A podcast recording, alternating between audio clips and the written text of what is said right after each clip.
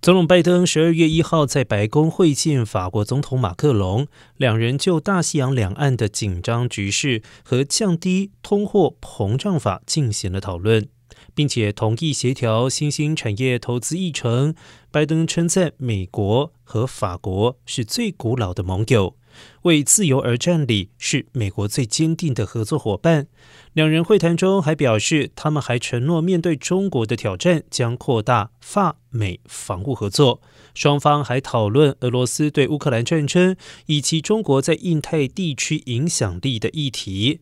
法美两国领导人还齐声谴责了俄罗斯正规还有辅助部队犯下的暴行和战争罪。此外，美国和法国官员说，伊朗核项目还有非洲地区的安全问题也是两位领导人讨论的议题。然而，马克龙是拜登担任美国总统近两年来赴美进行国事访问的第一位外国领导人。